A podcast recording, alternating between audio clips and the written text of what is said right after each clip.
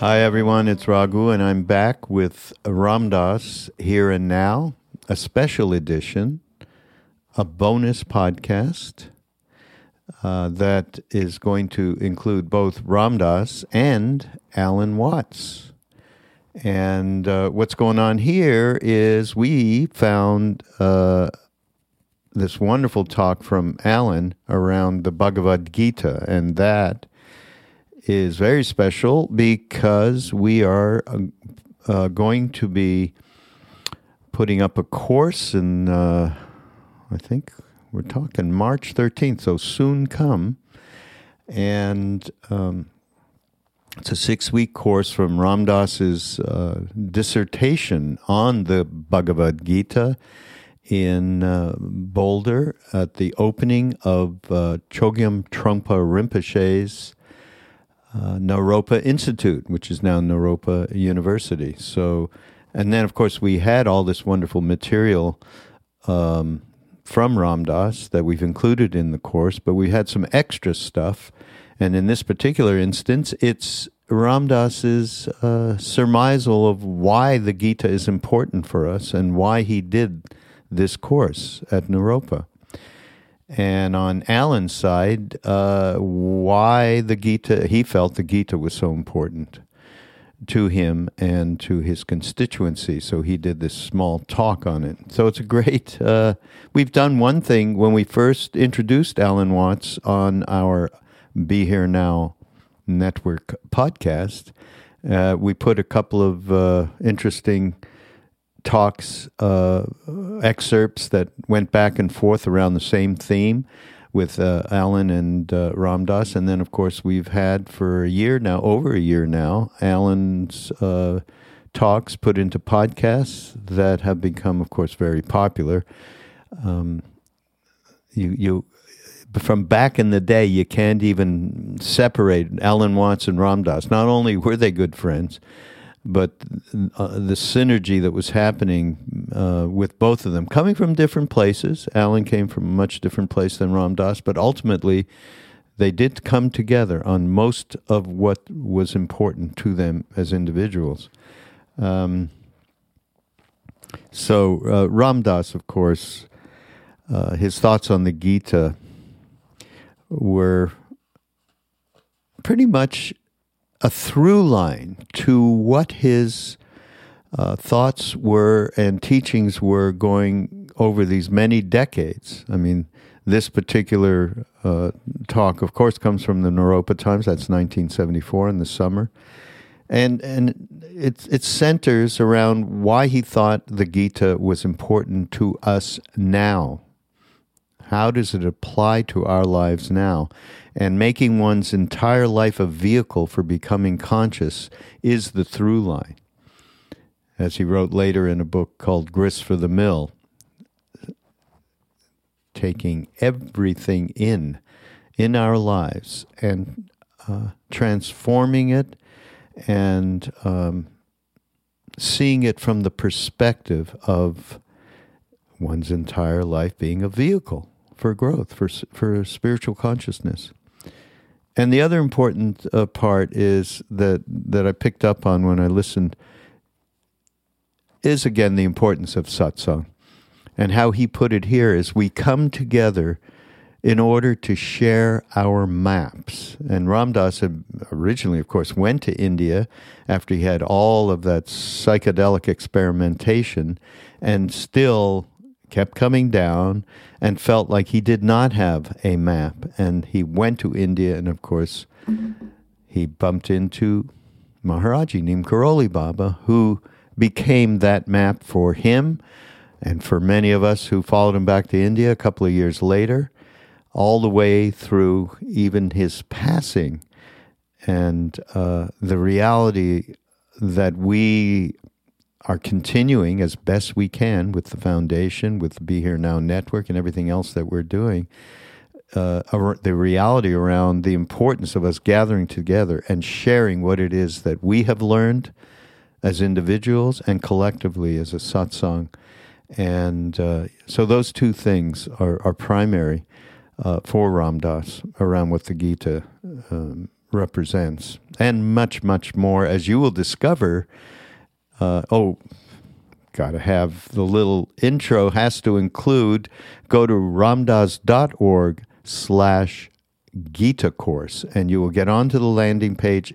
Yes, there is suggested donations, as we need as much support as we can get, but it is all free.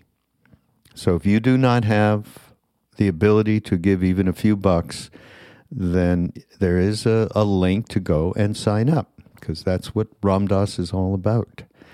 Um, so just to talk about Alan a little bit, uh, he starts his uh, talk um, quoting Gandhiji, Mahatma Gandhi, and talking about how the, who Gandhi talked about in the midst of all of the extreme, extremely, um, I mean, the suffering. He's talking about the extreme suffering, not just in his personal life, as as we all know what Gandhi went through in order to help India become liberated in forty-eight. Um, so he said, though, so much suffering, um, he would turn to the Gita and find shlokas, paragraphs of the Gita to just reflect on for the day, and it would help transform his relation to that suffering. So Alan really points to uh, Mahatma Gandhi in terms of of how powerful the Gita was, the Bhagavad Gita was for him. Um, and then, you know what's so great? Alan reads different excerpts, different shlokas, uh, you know, and uh, that incredible accent, that British accent, English accent that he had reading these poetic words, is fa- that alone is worth the price of admission. Not to mention he talks about In, uh, some of the stuff he picks are about Brahman, the true innate reality which resides in all of us. The truth being ineffable, though, not something one can think about. And what's more is he talks about, because the, the the Bhagavad Gita is about the, the war between two basically... Um, two entities that are connected through relatives, through family. So, and it's how uh, Arjun is just, the protagonist is not able to act because of that. And so there's some great analogies there, of course, to what's going on today. Um, so it's rich, very rich. And we're really happy to uh, present the, this uh, this talk, both from Ramdas and uh, from Alan, short uh, talks that get right to the point of why the Bhagavad Gita is so profoundly informative for us today, not as an esoteric ancient Hindu text. The relevance is amazing. As you will see, if you get over to ramdas dot org, slash Gita course, and uh, just take it. It's a six-week thing. We got teachers every week that are extemporizing around the theme. We got get-togethers with satsang to share what it is, share our maps, as I just said. So it's pretty great. It really is. And uh, so anyhow, listen to these talks. And it's, um, again, um, really proud that we can present this material. This is Ramdas Here and Now. Go to be here now network dot com and catch all of the amazing, amazing uh, podcasts from thought leaders and teachers, you know, this wonderful coterie of teachers and so on. And, uh, oh, you can... take a listen to a look and a listen to Mind Rolling, the other podcast that I do with uh, so many great uh, uh, people who have uh, something to say that can help us with our life, to get our more our, our life a little bit more in balance. And that's what I do at Mind Rolling. So you can check that out on be here now network dot com, as well as... Uh, Uh, just so many fantastic people. So we'll see you literally next week on Ram Dass Here and Now. I'd like to introduce you to a course entitled The Yogas of the Bhagavad Gita.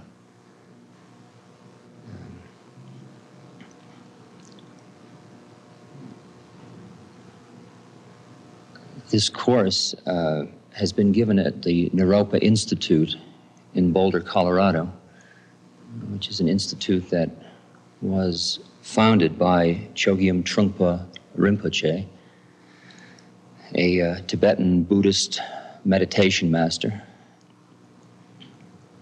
And um, uh, I was invited to come here and teach a course during the first session. Uh, the reason I've chosen to teach the Bhagavad Gita,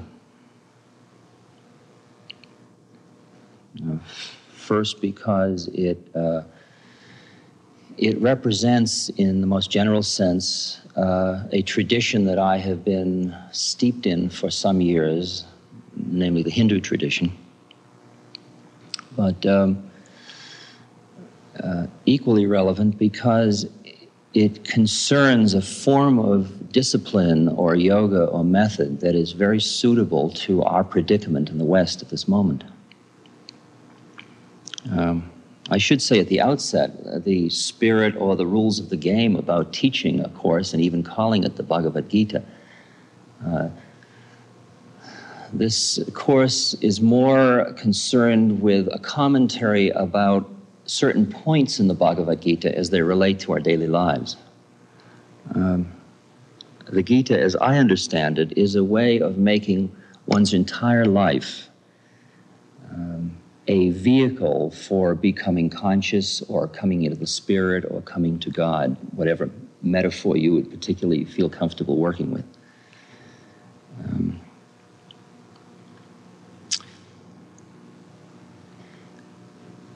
I think we uh, might consider a moment the issue of figure and ground. Um, when we relate to one another, we relate around forms, and we are talking about concepts and the Bhagavad Gita and uh, ideas.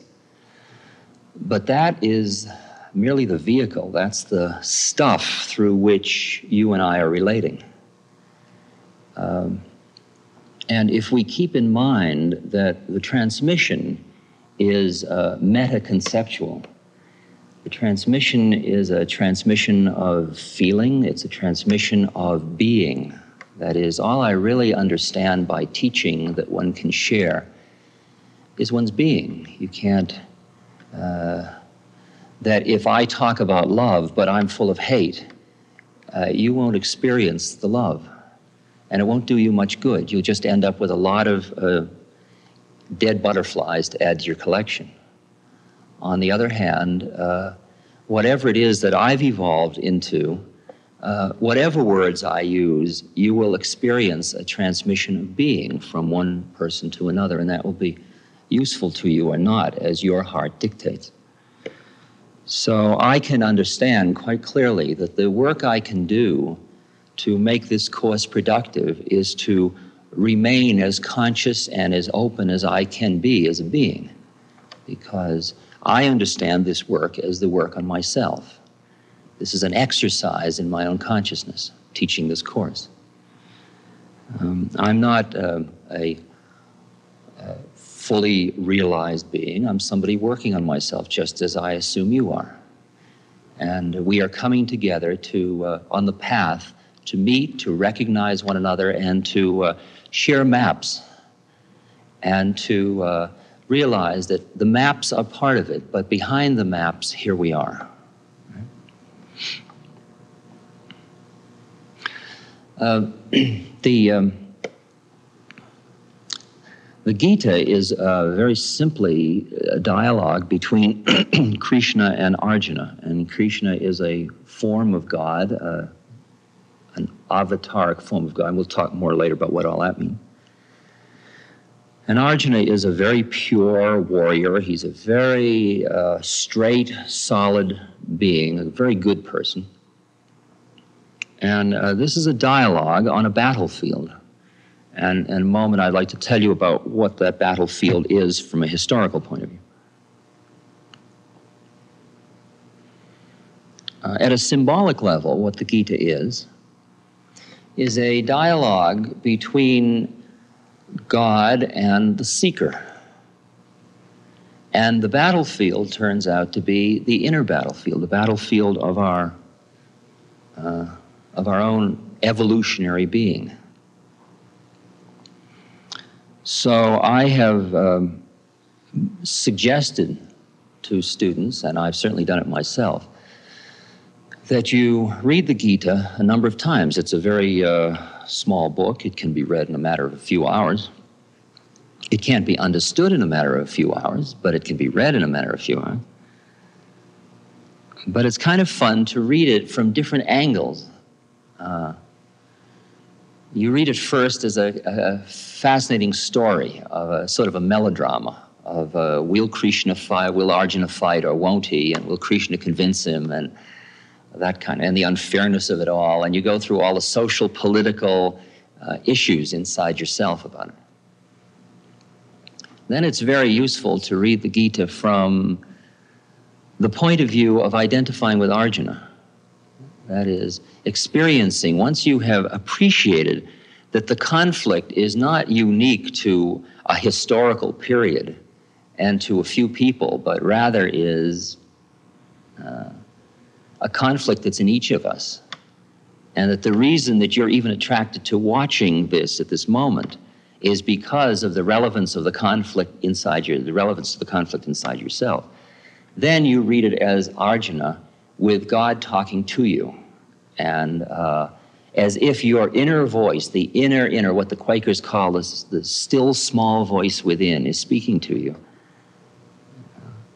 And uh, you're just open to the way uh, that you're being guided or instructed. The inner guru within is guiding you.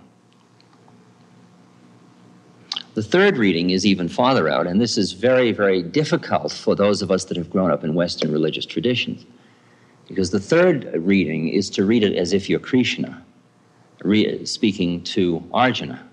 That means uh, now you're being asked to identify with God. And um, that merging of the seeker and that which is sought, the merging of the beloved and the lover, the merging of um, the devotee and uh, the guru, uh, those two things coming together, is very difficult for most of us. Uh, to think, to experience the place in you where you, in fact, already know all the answers. And that's a very, um, uh, as you'll see as we get into the philosophy underlying the Gita and issues of the Atman and Brahman, that um, from a what would be called the mystic tradition point of view, you already know every answer you could possibly be seeking. You already are the answer. And so, in fact, when you read the book the third time, you will read a line that Krishna says, and then you'll feel strange about it because how could you have said that? And then you will sit with it. And really, this concerns the method of contemplation. The way you study a book like the Gita is really not um, reading it through very quickly, that first. But then later, you take it shloka or little paragraph by paragraph. And uh, the way I did it was I started studying the Gita in about nineteen sixty-seven in a temple in India. And after I'd read it a number of times, I just sat with, I would, in the morning, I'd make my tea and I'd sit down in a very quiet space and I would take one little paragraph and I'd read it. I'd read it a few times and then I'd put it down and I'd reflect on it. And I'd reflect on it in relation to my life, in relation to my inner being. I just sort of work with it. I'd float around it. I'd come back and read it again. And then I would quiet and quiet and quiet until the words took on a, a almost inner luminous quality, and they started to become living words rather than just an intellectual exercise. And then usually I tried to keep that particular paragraph in mind on and off through the day so that I could keep relating back what my life was like in relation to that one paragraph. And then the next day I'd read the paragraph I had used the day before again to see how much I had forgotten in terms of my melodrama of each day. And then I go on to the next one. And when you finish the eighteenth chapter, you go back and start the first one, and you just keep building, because these are books of wisdom, they're not books of knowledge. And our game is now the game of, we are in training to become wise women and wise men, not to become knowledgeable women and knowledgeable men. Knowledge is easy to collect. Wisdom is a matter of being, and you have to steep yourself in wisdom. You just can't grab it and wear it like Joseph's coat of many colors. You have to become it, literally become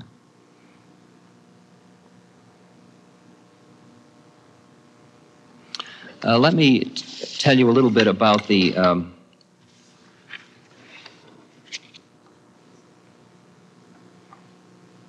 well, before I tell you about the history of the Gita, a few more words about the application. That if you are going to go along with us through the these lectures, through this course, I think um, if you're really looking for the payoff in terms of your own evolution, it really isn't enough to just listen. That's one level. But it's also possible to make the Gita into a very um, living experience for you in your own life. Uh, if uh, you are studying it over a period of time, you... Um, may want to introduce this contemplation into your life as you stu- work with the Gita.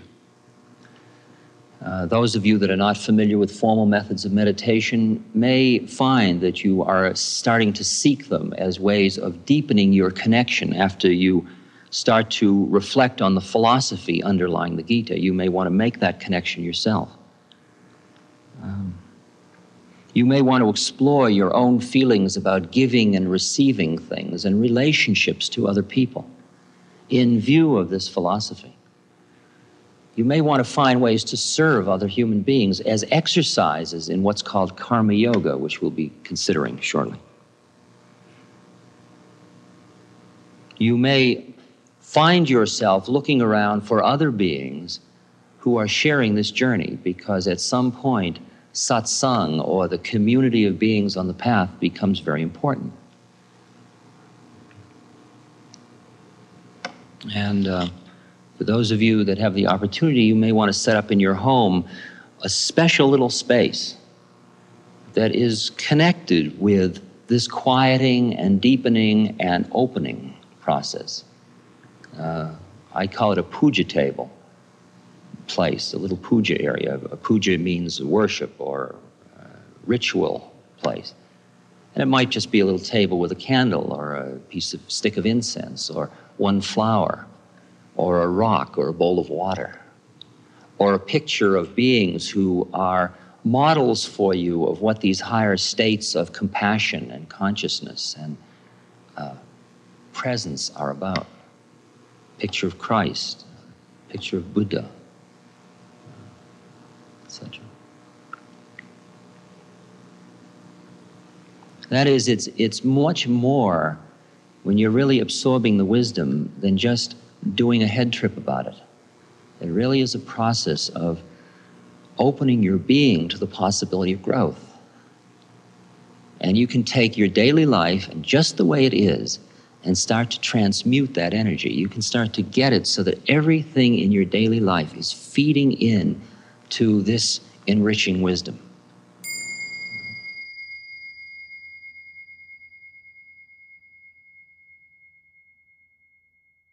In nineteen twenty-five, Mahatma Gandhi wrote the following words: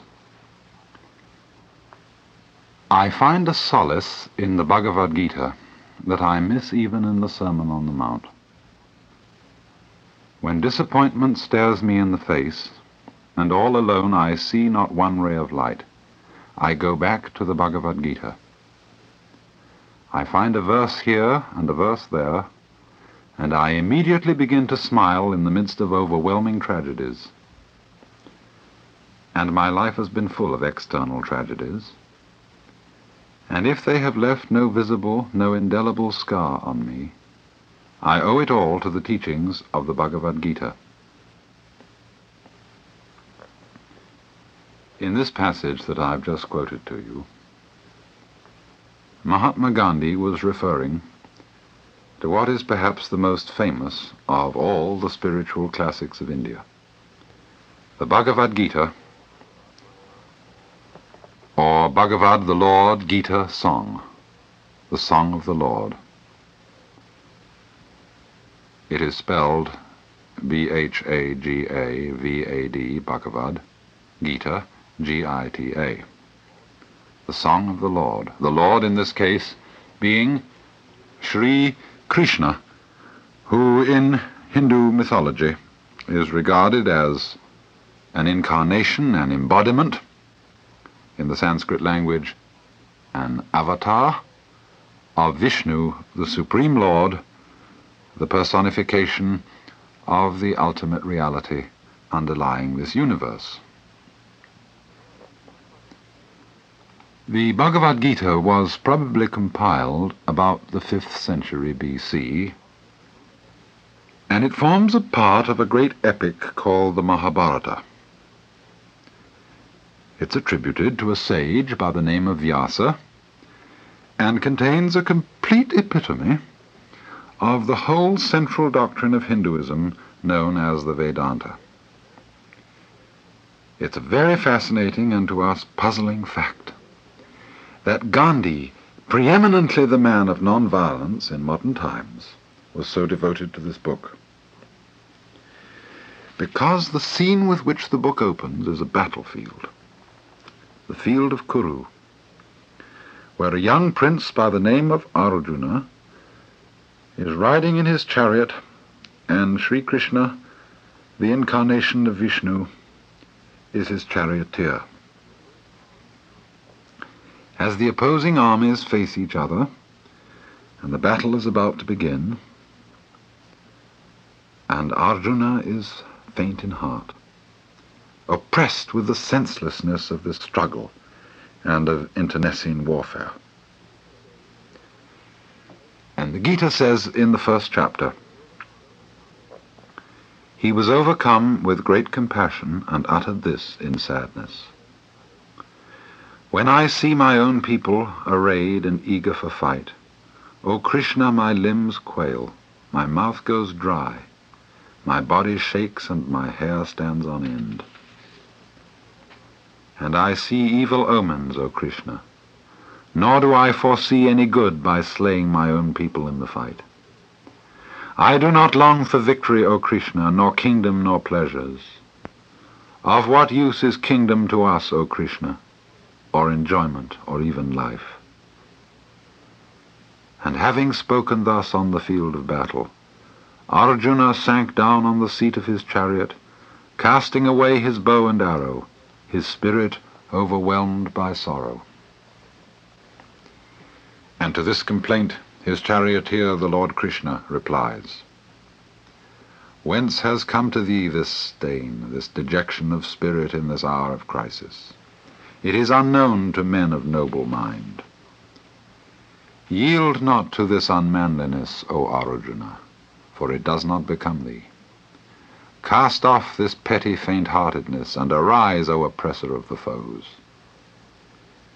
And to give point to his words, Krishna goes on, thou grievest for those for whom thou shouldst not grieve, and yet thou speakest words about wisdom. Wise men do not grieve for the dead, nor for the living. Never was there a time when I was not, nor thou, nor these lords of men, nor will there ever be a time hereafter when we shall cease to be. As the soul passes in this body through childhood, youth, and age, even so is its taking of another body. The sage is not perplexed by this. Heat and cold, pleasure and pain come and go and do not last forever. These learn to endure. The man who is not troubled by these, O chief of men, who remains the same in pain and pleasure, who is wise, makes himself fit for eternal life. Of the non-existent, there is no coming to be. Of the existent, there is no ceasing to be. The conclusion about these two has been perceived by the seers of truth. Know thou that that by which all this is pervaded is indestructible. Of this immutable being, no one can bring about the destruction. It is said that these bodies of the eternal embodied, which is indestructible and incomprehensible, come to an end. Therefore fight, O Arjuna. He who thinks that this slays, and he who thinks that this is slain, both of them fail to perceive the truth. This one neither slays nor is slain. He is never born, nor does he die at any time. Nor having come to be, does he again cease to be. He is unborn, eternal, permanent, and primeval. He is not slain when the body is slain. Now it's obvious, I think, to those of you who have listened to any other of these programs, what Sri Krishna is talking about here. When I was talking to you about the Upanishads, I explained at several points the fundamental doctrine of the Hindus. And that is that the innermost reality of man is not quite, quite what we who have been brought up in a Christian tradition call the soul.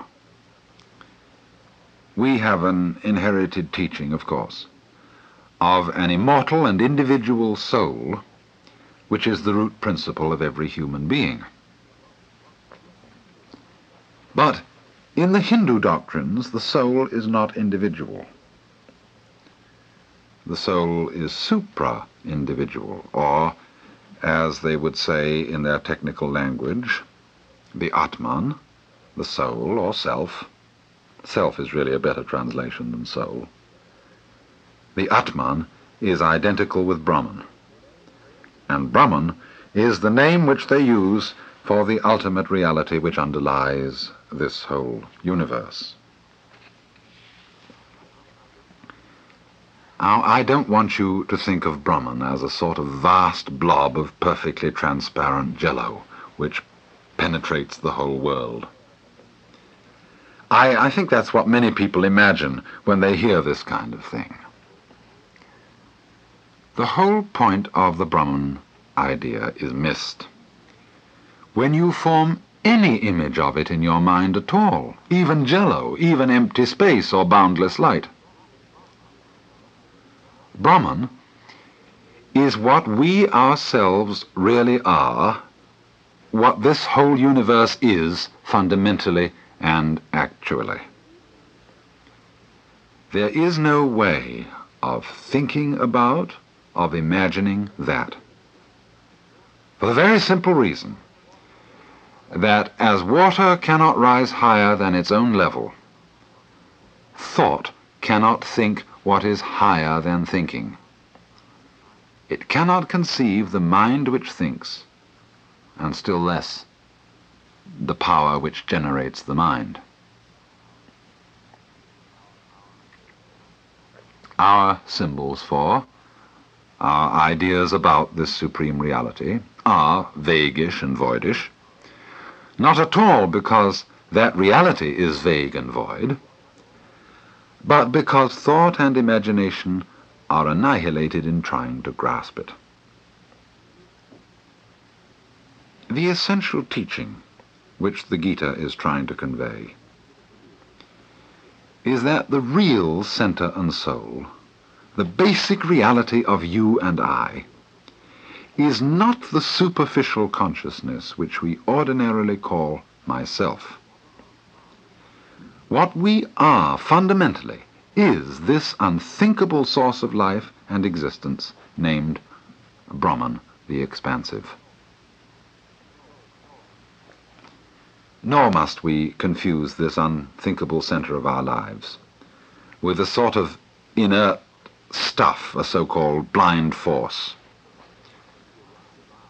For one doesn't derive life and consciousness, feeling and reason from mere stuff, as if the dead were able to give birth to the living.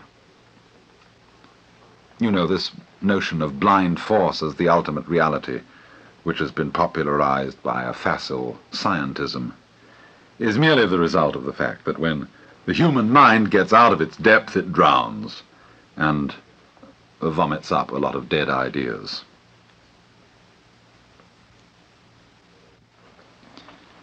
And so Sri Krishna goes on.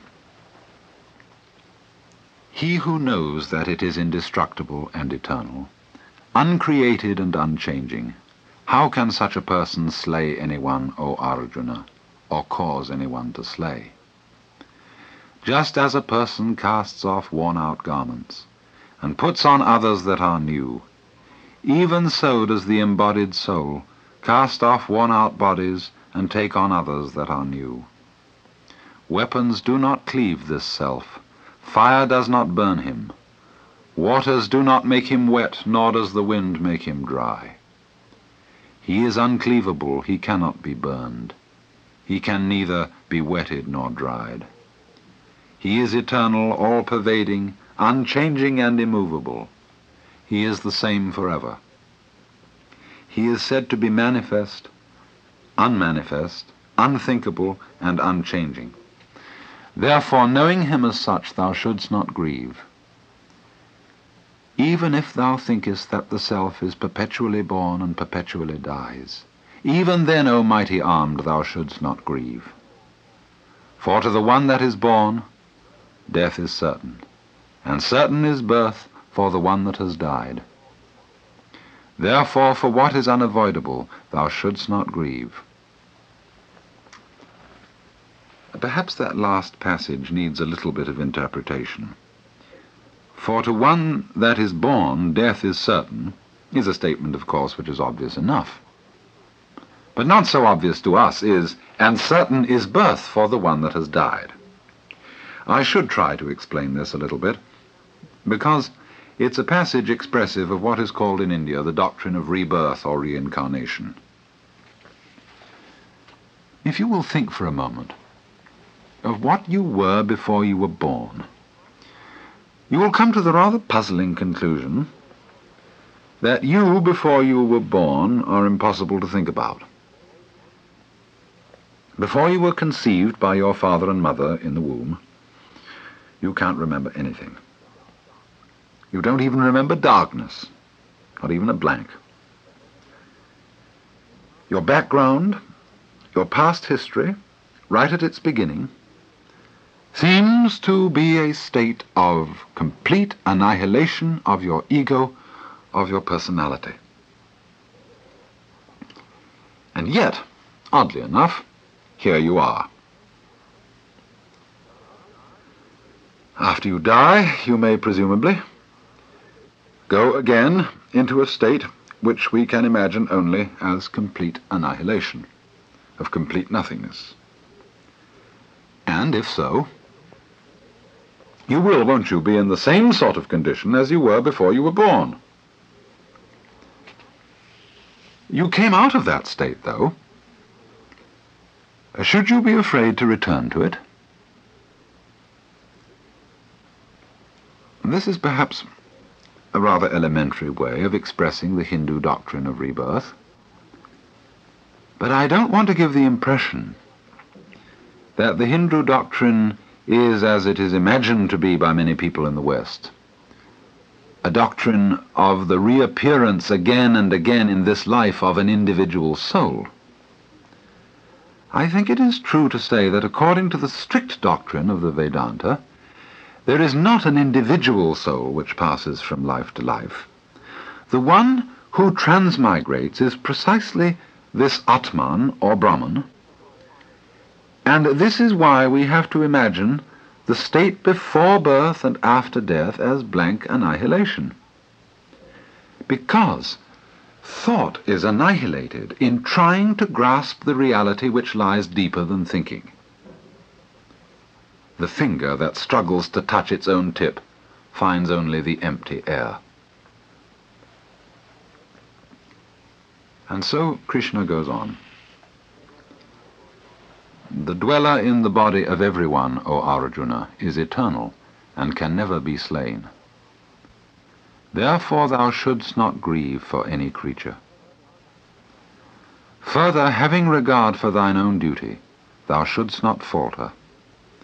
There exists no greater good for a kshatriya than a war enjoined by duty. I think it is just at this point that we puzzle about this book in relation to Mahatma Gandhi. Let me explain the passage that I've just read. A kshatriya is a member of one of the three great castes of Hindu society, those castes being respectively Brahmana, which is the priestly caste, the sacerdotium; Kshatriya, the caste of warriors and rulers; Vaishya, the caste of merchants. And they're roughly equivalent to the lords spiritual, the lords temporal, and the commons of medieval European society. And each caste has its proper duty in life, which in Sanskrit is svadharma. And this is the phrase which Krishna uses here when he says, having regard for thine own duty, for thine own svadharma. Sva, self, dharma, function. Or svadharma is probably best translated into English as vocation. The kshatriya is one who has a vocation to fight. That's his job. Whereas a Brahmin, or more particularly, one who has gone beyond caste altogether, one who in India is called a sannyasin, corresponding in the medieval West to the monks and hermits, those who have gone outside society, they do not have the vocation or the duty of fighting. I think the clue to the problem of the Gita, especially in relation to that great non-violent man, Gandhi, is this. Primarily, Arjuna's objection to taking part in war is a sentimental one. He is unwilling to fight in the battle because of his depressed emotions in regard to slaying his kinsman, or, we would say, in regard to slaying one's fellow man. If one would be a pacifist because one is merely squeamish and is the kind of person of whom one would say, well, he couldn't even hurt a fly, then surely there is something phony about such pacifism because it is sentimental. This does seem to be Arjuna's objection. And this is why Krishna says, in effect, your objection to slaying is a fear of slaying, a squeamishness to slay. And because of this, you do not have a genuine objection to slaying. If you refrain from taking part in battle because you are frightened of so doing, or because you are sentimental, you are not the kind of person who really has a right to abstain from battle. Now, why does he say this? The reason is that to the Hindu mind, one who abstains from what might be an evil action through fear has not really liberated himself from evil. Krishna would say that so long as our conduct is motivated by fear on the one hand, or by desire on the other, we are incapable of performing a truly moral action. Only those actions are truly moral which are unmotivated. Because if you are motivated to do good by fear, your good may, under other circumstances, be evil. This is the case with Arjuna. He wants to refrain from war for the same reason for which many other people would engage in war. Many people engage in war because they're afraid, and not at all because they hate the world's situation at the present time. Might be said to be a situation of mutual fear, where the only reason why someone might start a war would be for fear of the other side starting it first. After all, we all know now that modern warfare is something in which neither side wins. It is then fear more than anything else. Fear that the other fellow should send the bombs over first is what starts a war. And thus you see, fear is no deterrent to war at all.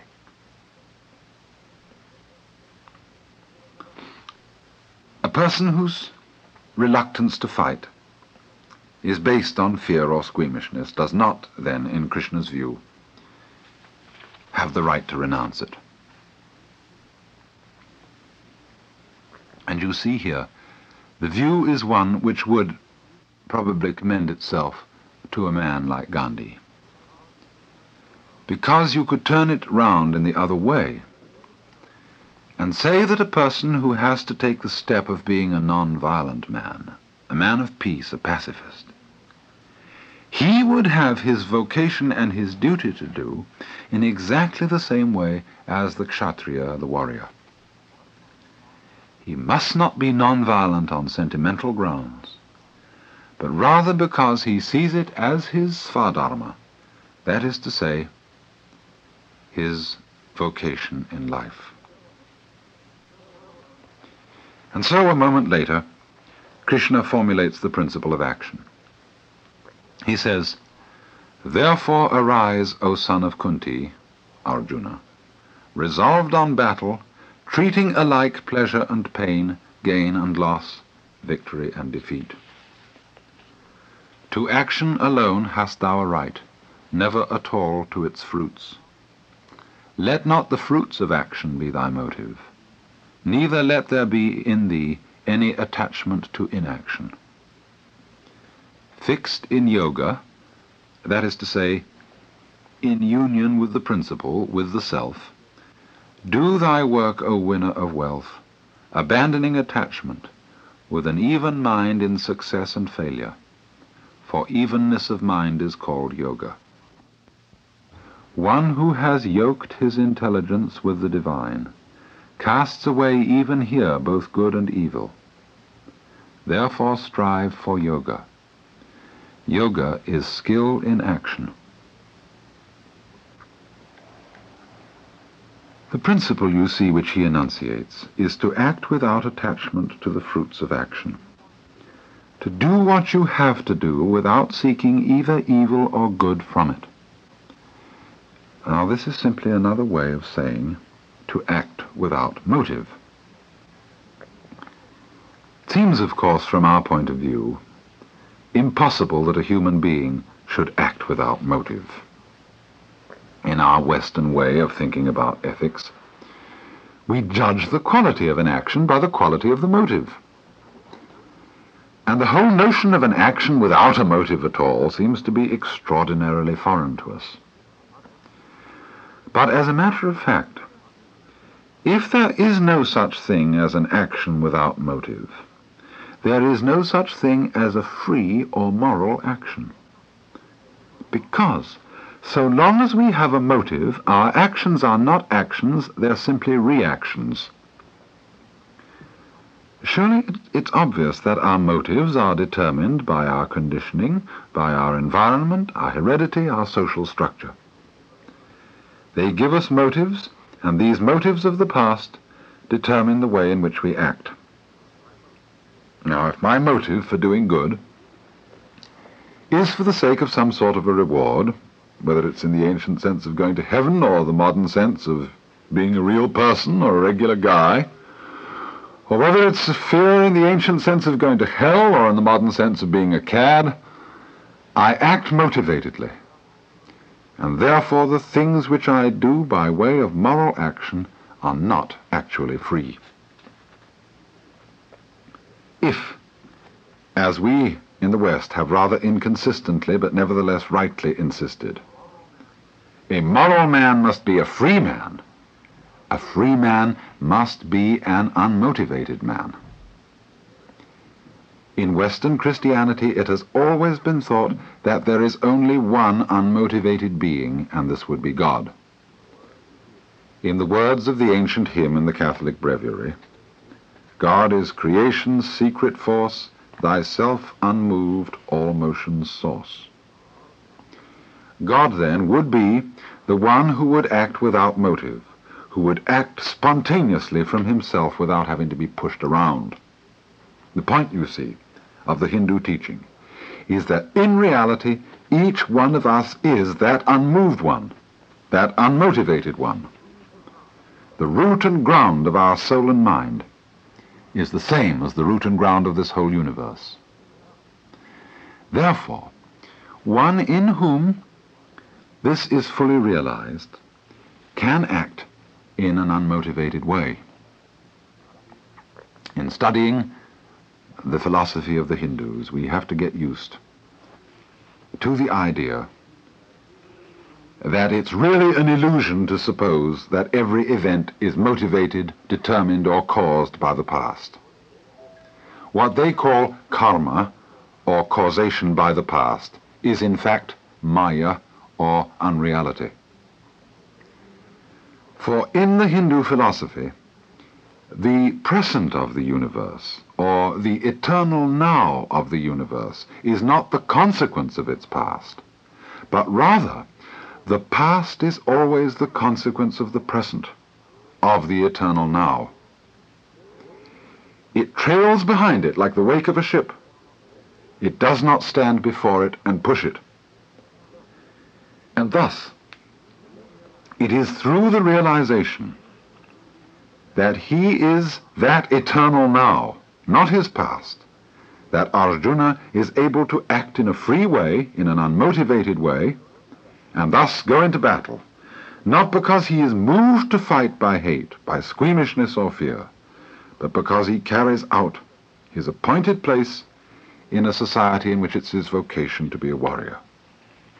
We may think it regrettable that societies exist in which there is a vocation to be a warrior, but let's not be sentimental in this respect also, because every one of us is unable to live at all without killing something. Some of us would like to rule out altogether the killing of our fellow men. But you see, in the Hindu view of life, there isn't this rigid distinction between man on the one hand and animals and plants on the other, which exists for us in the West. Therefore, there are times in the Hindu view when killing is an unavoidable condition of being alive. And this is one of the problems which the Gita sets itself to solve. I've read these selections from the translation of the Bhagavad Gita, that's spelled B H A G A V A D hyphen G I T A, translated by Doctor S. Radhakrishnan, R A D H A K R I S H N A N. As you may know, Doctor Radhakrishnan is the Vice President of India. The translation is published by Harper and Brothers of New York. It is one of the best of the many translations that I know, and is provided throughout with an excellent commentary. This podcast is brought to you by the Love Serve Remember Foundation and ramdas dot org. We appreciate you listening, and we appreciate all the support that you've given us. Please continue that support and donate at ramdas dot org. We can then continue to share what Ramdas has been sharing for all of these years. Thank you.